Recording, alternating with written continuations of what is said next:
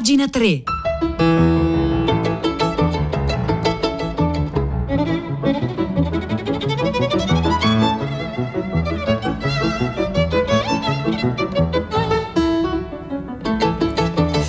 Le 9, 2 minuti e 52 secondi, oggi è venerdì 15 ottobre 2021. Buongiorno a tutti da Silvia Bencivelli, bentornate e bentornati a Pagina 3, la cultura nei giornali, nel web e nelle riviste.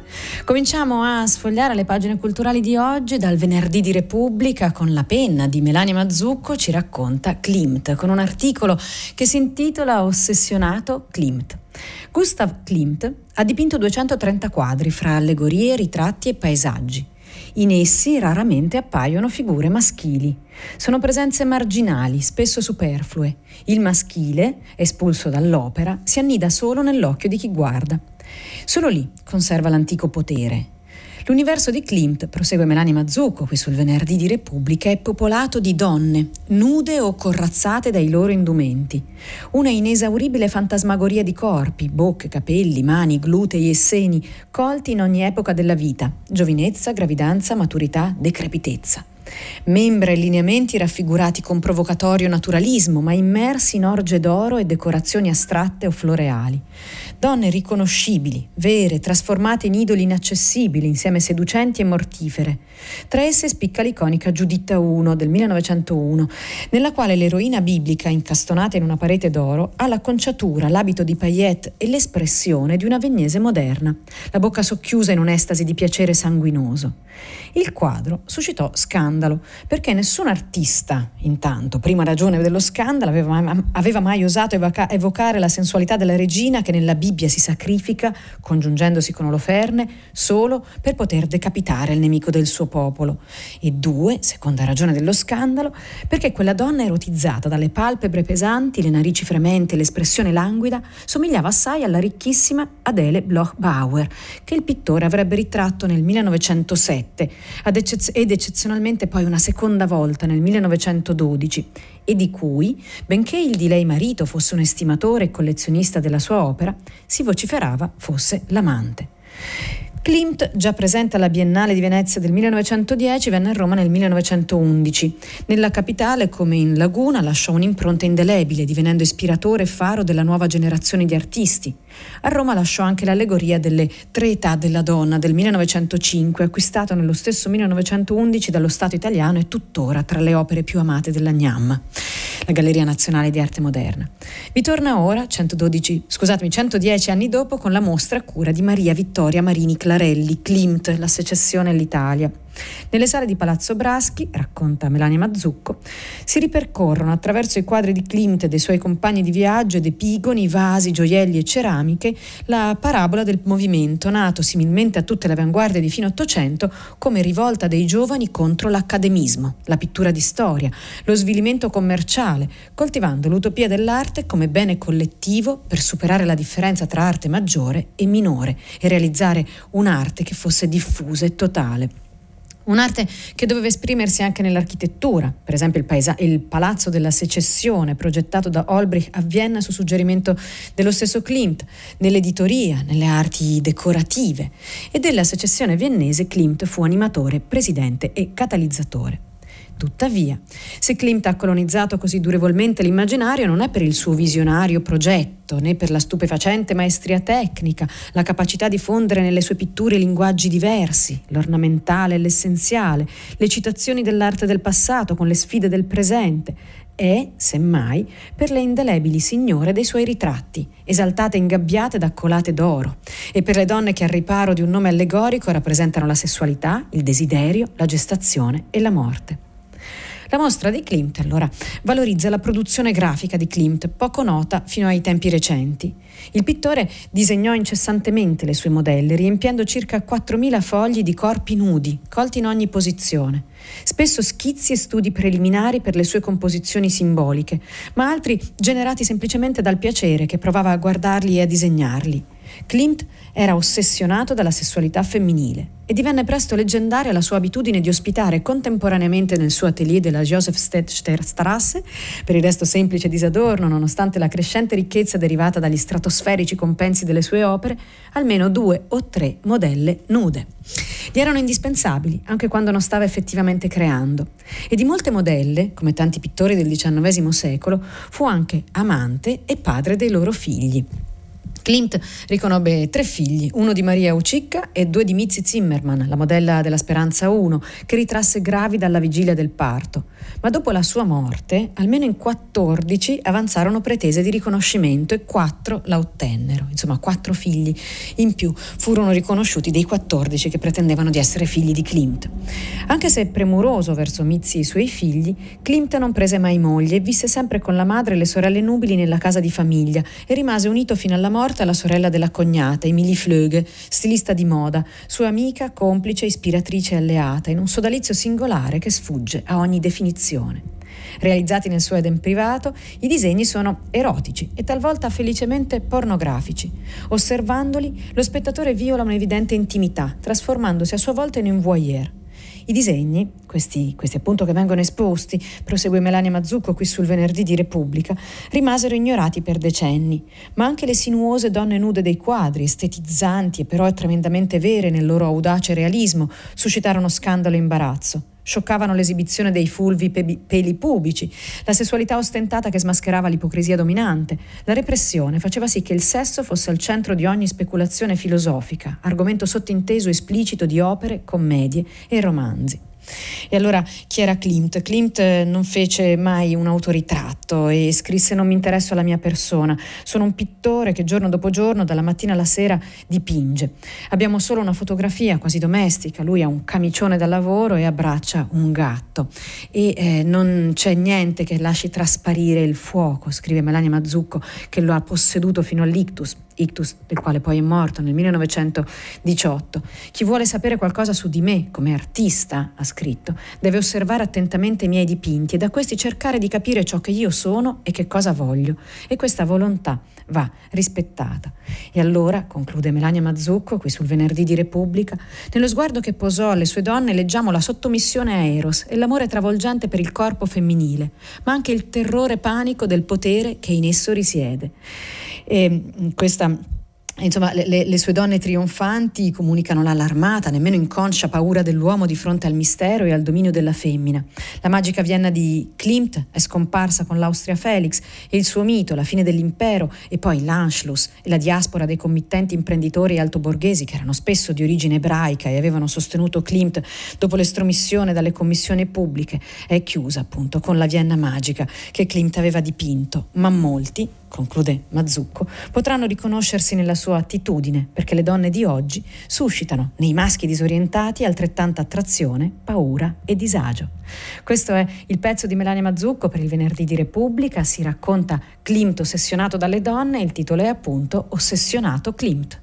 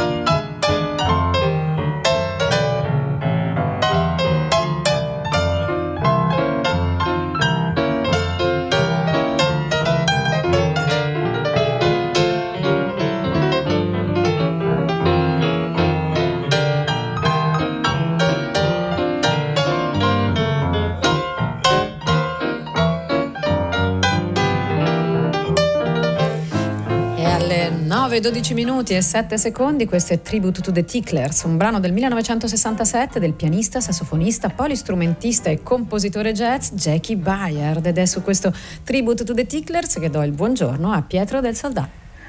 Eccomi Silvia, buongiorno a te, le ascoltatrici e gli ascoltatori di Pagina 3. Allora, il Green Pass Day, da oggi è obbligatorio presentare la certificazione verde per andare al lavoro, e questo è un problema per gli oltre 3 milioni, si calcola, di lavoratori italiani che non sono vaccinati. Noi abbiamo ricevuto, come era prevedibile, molte telefonate di segno diverso questa mattina a prima pagina, proviamo a metterle insieme, ma anche a dare uno sguardo a quello che sta accadendo in questi minuti nel paese, nei luoghi che ieri nelle previsioni erano ritenuti più pericolosi per l'esplosione di proteste anti-Green Pass.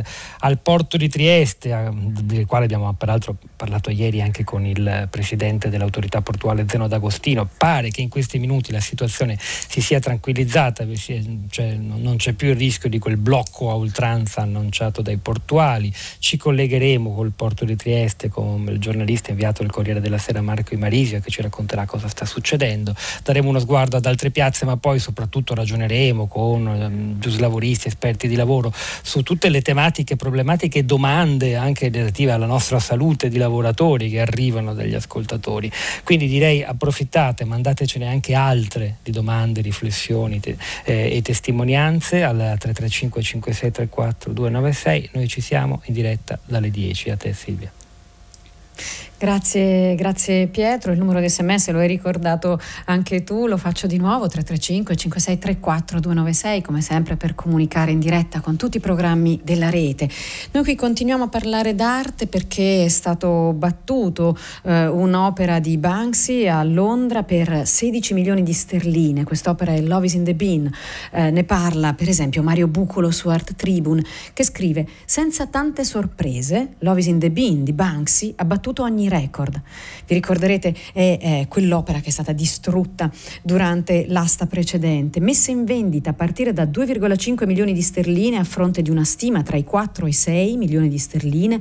Dopo soli 10 minuti di asta, 9 collezionisti, 3 in sala, 1 online e 5 al telefono, si sono contesi l'opera fino ad arrivare appunto al prezzo record di 16,8 milioni di sterline, 18,6 con il premio.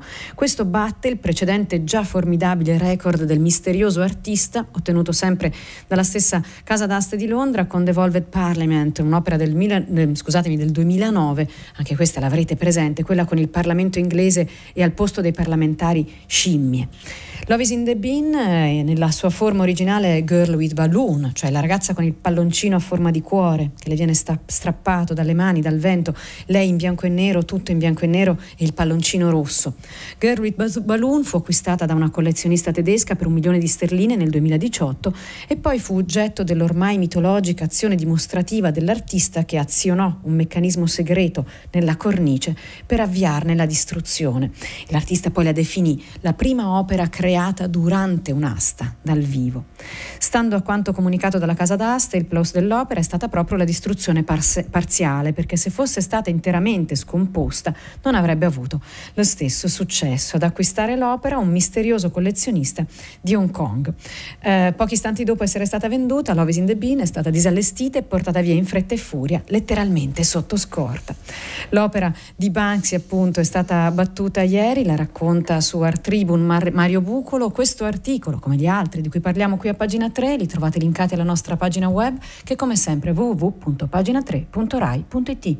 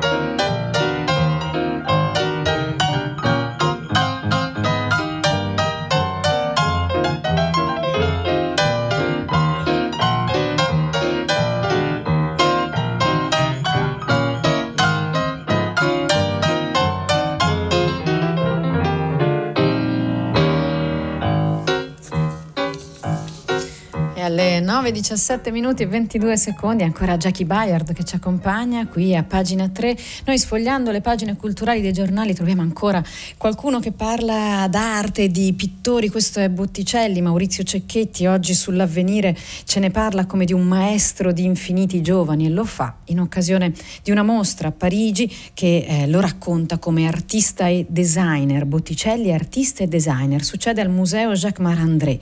E scrive Cecchetti, tempo fa scrivendo di Raffaello, il re degli artisti imprenditori, lo accostai a Warhol come abile gestore di una factory rinascimentale, lui artista totale che aveva una premiata ditta e che insomma oggi non sarebbe strano se chiamassimo designer. E allora, prosegue Cecchetti, il Rinascimento fu a suo modo un precursore di questa mentalità totale e non sorprende che a Parigi parlino allora di Botticelli come di artista e designer.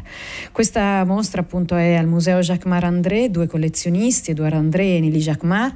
Lei visse fino al 1912 ed ebbe tra i suoi antiquari di fiducia Stefano Bardini, da cui acquistò l'opera che chiude questa mostra, che è La fuga in Egitto, assegnata all'atelier botticelliano. Ma la qualifica di designer forse per Botticelli, prosegue Cecchetti qui sulle pagine dell'Avvenire di oggi, è forse un po' generosa.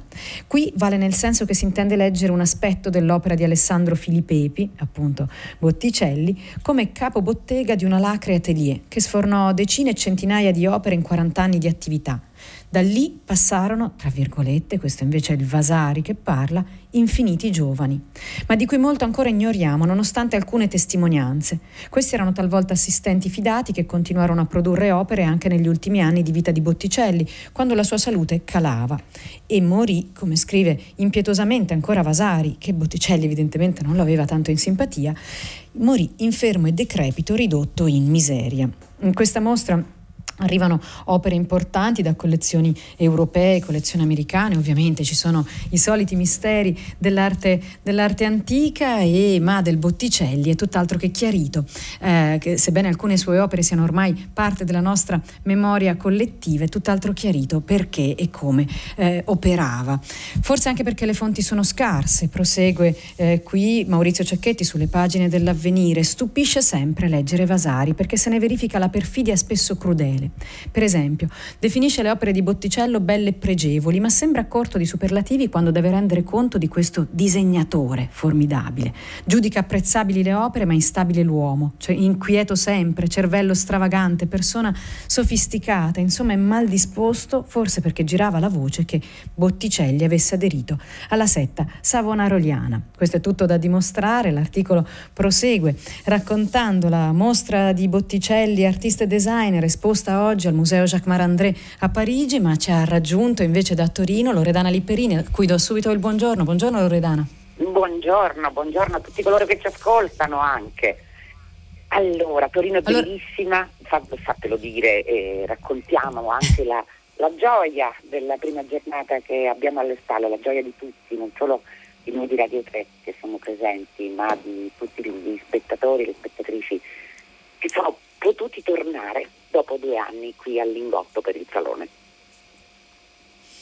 Che bello sentire che Torino è bellissima, che bello sentire che c'è tanta gente. Oggi le pagine culturali dei giornali raccontano molto di questo salone, raccontano le code, raccontano l'entusiasmo, raccontano la lezione di Cimamanda di ieri. Tu Loredana, cosa hai apprezzato in particolare? Che cosa ci vuoi raccontare più delle altre cose che hai visto? Io posso raccontare ovviamente, oltre a quel poco che sono riuscita a vedere dalla postazione di Fahrenheit, gli ospiti che sono venuti a trovarci, proprio Cimamanda Ngozi Adichie, che è possibile riascoltare peraltro da Rai Play Radio, e che ci ha raccontato parte di quella lezione dei suoi sogni post-Covid con, devo dire, grande disponibilità.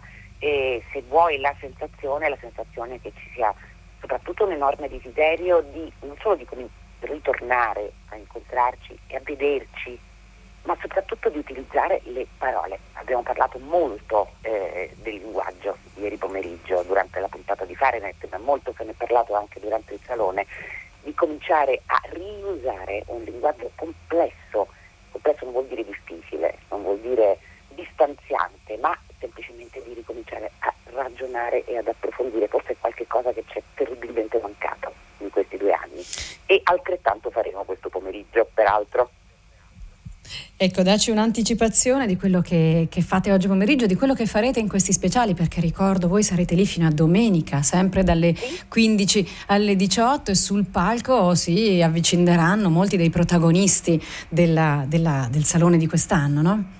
Quest'anno noi apriremo, ci sarà un doppio omaggio questo pomeriggio, e quest'anno oltretutto cercheremo di dar conto di tanti punti di vista, di tante riflessioni che sono state fatte, che sono emerse qua e là sui giornali, ma insomma parlarne, approfondirne, discuterne è sempre la cosa migliore. Dico tutto questo perché il doppio omaggio di oggi poi nasconde e contiene la possibilità di approfondire l'attualità. Noi apriremo con un omaggio a Daniele del Giudice, scrittore amatissimo, scrittore che ha ricevuto il campiello alla carriera, però lo ha ricevuto e ha avuto la notizia, è stata data la notizia del conferimento ed è morto prima di poterlo poi ricevere. Lo ha ritirato Ernesto Franco, che sarà con noi questo pomeriggio insieme a Massimo Cacciari. E Massimo Cacciari, ecco, l'incontro con lui è anche l'occasione per andare a riflettere sul mondo che ci circonda. Tra l'altro Cacciari, insieme a Daniele del Giudice, scrisse un libro, un ebook che si chiamava Elogio della politica molto tempo fa.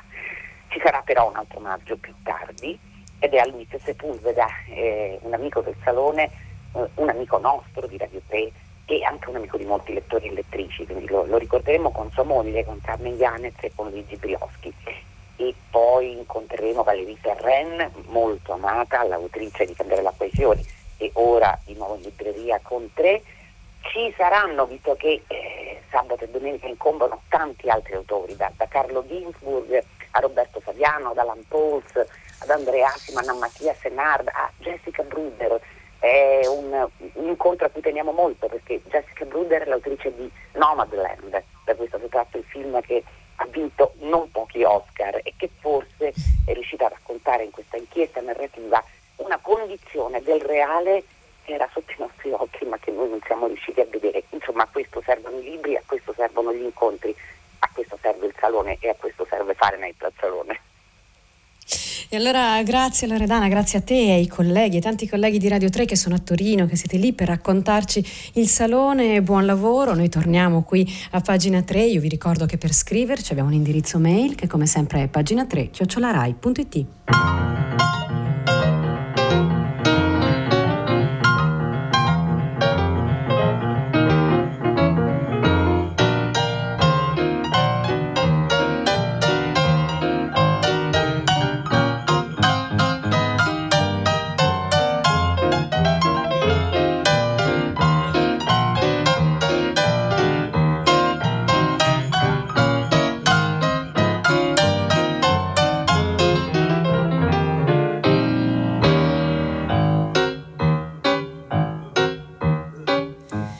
Alle 9:25 e 25 secondi in questo istante, queste erano le ultime note di Tribute to the Ticklers, un brano del 1967 del pianista, sassofonista, polistrumentista e compositore jazz Jaki Byard, che ci ha accompagnato oggi in questa puntata di Pagina 3.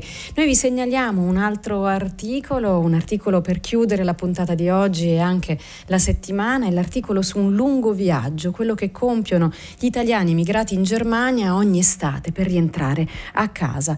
Lo fa Barbara Hardinghaus su Der Spiegel, lo traduce in Italia Internazionale. L'articolo si intitola 27 ore per la Sicilia e lo trovate nel numero che oggi è in edicola e che comincia così, l'articolo ovviamente. Sono le 4:27, nel grande parcheggio deserto di Sindelfingen, nel sud della Germania, arrivano le prime auto che al buio aspettano l'arrivo del pullman e l'apertura delle porte. Qua in là si intravede una sigaretta accesa e si sentono le prime chiacchiere, in italiano. Buongiorno Cettina, buongiorno cara.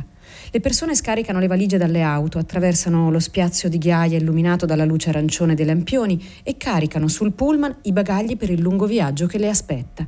Ci vorranno circa 30 ore per percorrere i 1971 chilometri che, passando per Zurigo, Milano, Bologna e Roma, separano Sindelfingen, che è vicino a Stoccarda, da Villa San Giovanni, in Calabria. Qui i viaggiatori prenderanno il traghetto per raggiungere la Sicilia attraverso lo Stretto di Messina.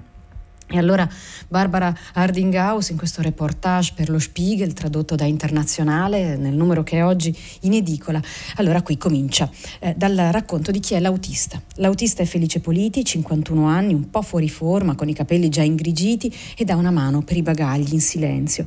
Il pullman si fa quasi pieno, stanno cominciando le vacanze estive e tutti tornano a casa.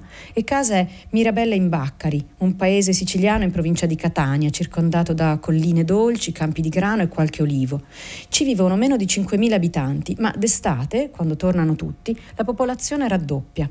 Rientrano in Sicilia quelli che 50 o 60 anni fa hanno lasciato il paese per cercare lavoro in Germania, nei cantieri o nelle aziende automobilistiche, quelli che hanno contribuito al miracolo economico tedesco. Se dopo la guerra la Germania ha raggiunto il benessere così rapidamente, scrive Barbara Hardinghaus, che è tedesca, sullo Spiegel, lo deve anche a loro. Anche ai mirabellesi di Sindelfingen, che sono circa 1500, tutti immigrati con figli e nipoti.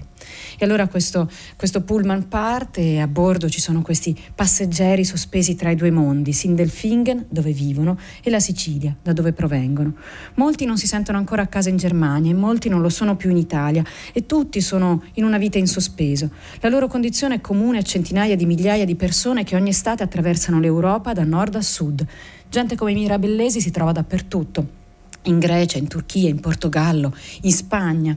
E allora questo viaggio segue soprattutto due persone, Cettina e Agata. Cettina che dice: eccoci in viaggio da Mirabella Alta a Mirabella Bassa.